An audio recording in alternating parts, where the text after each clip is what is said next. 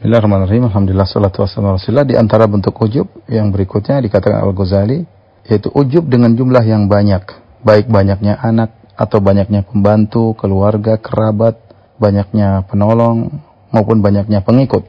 Sebagaimana dikatakan oleh orang kafir, nahnu aktsaru amwalan wa aulada. Kami lebih banyak mempunyai harta dan anak-anak daripada kalian. Quran surat Saba ayat 35 ya sebagaimana juga yang dikatakan oleh kaum mukminin tatkala perang Hunain. Salah seorang dari pasukan perang Hunain berkata, "Lan nuglabal yauma min qillah." Kita tidak akan kalah karena faktor jumlah karena jumlah kita banyak. Demikian penjelasan Al-Ghazali. Di sini, ikhwan akhwat yang dirahmati Allah Subhanahu wa taala, di antara hal yang menyebabkan ujub adalah ujub dengan jumlah yang banyak. Ini kebiasaan orang kafir ya. Bangga punya anak banyak. Oh, anak saya banyak jadi ujub atau harta saya banyak jadi apa? Jadi ujub. Ya, hati-hati. Ya. Betapa banyak orang merasa bangga ketika pengikutnya banyak. Yang viewersnya banyak. Yang followersnya banyak. Dia merasa jumlah yang banyak tersebut mengangkat derajat di sisi Allah Subhanahu wa taala. Ya, terpedaya. Kalau datang lagi show yang hadir banyak ya, bangga, dia ujub. Lihat pengikut saya banyak, bangga. Punya organisasi jamaahnya banyak. Lihat kami organisasi jamaahnya banyak. Banyak itu emang mengangkat derajatmu. Ya, ya kalau banyak banyakan orang Nasor lebih banyak daripada kaum muslimin ya. Oleh karenanya jangan terpedaya dengan jumlah yang banyak. Kalau kita memiliki pengikut yang banyak kita bersyukur. Kita tahu bahwasanya kalau kita bisa memberi ilmu kepada mereka pahala kita semakin banyak. Kalau kita bisa mengarahkan mereka maka pahala kita semakin banyak tapi jangan seorang terpedaya dengan jumlah yang banyak. Kita lihat di zaman sekarang ada orang mungkin terpedaya dengan jumlah yang banyak. Tapi ketika dia dapat masalah, tidak ada yang menolongnya. Menolong cuma sekali dua kali, setelah itu tidak, semua orang meninggalkannya. Terus buat apa kita bangga dengan jumlah yang banyak? Sementara kalau kita meninggal, kita sendirian. Mana jumlah yang banyak itu? Mau ngapain dengan kita? Mau ikut dikubur dengan kita? Tidak. Bagaimana kita mau bangga dengan ujub dengan jumlah yang banyak ketika kita dibangkitkan orang-orang terdekat kita kabur dari kita. Faidah ja'ati sakhah jika ditiupkan sangkakala. Yauma yafirul mar'u min akhi, seorang akan lari dari saudaranya. Wa ummihi wa abihi akan lari dari ibunya, dia akan lari dari ayahnya, sahibatihi wa banihi, dia akan lari dari istrinya, dari anaknya. Percuma, mereka tidak bisa menolongnya. Mau bangga dengan jumlah yang banyak, dengan istri yang banyak, dengan pengikut yang banyak.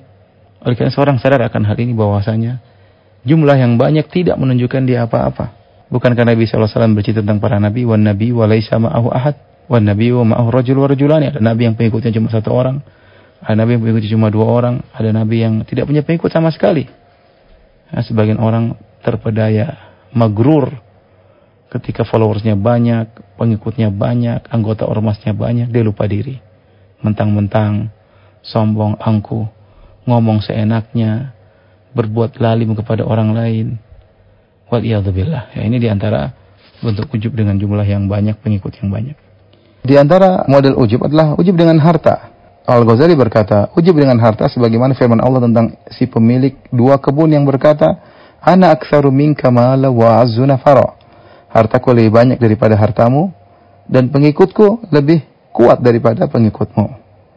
Ini di antara hal yang membuat orang mudah untuk ujub adalah harta. Karena apalagi di zaman sekarang kita harus akui bahwasanya menjadi barometer masyarakat untuk menilai seseorang, menghormati seorang dengan harta. Percuma ada orang mungkin ilmunya banyak atau ya, mungkin soleh tapi hartanya nggak ada. Masyarakat memandang dengan pandangan miring ya. Tapi coba seorang mungkin dia tukang maksiat tapi kalau dia kaya raya, begitu jalan yang pengawalnya banyak ya, kalau dia main sepeda saja yang awalnya banyak. Kalau dia lari pagi yang awal banyak. Kalau dia ke mana-mana jalan dibuka, ya, kaya raya.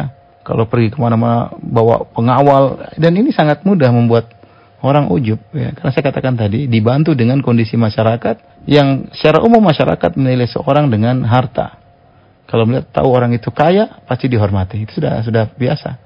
Nah, orang yang memiliki harta, dia terbawa dengan kondisi ini begitu, akhirnya dia mudah sombong, mudah angkuh, mudah ujub.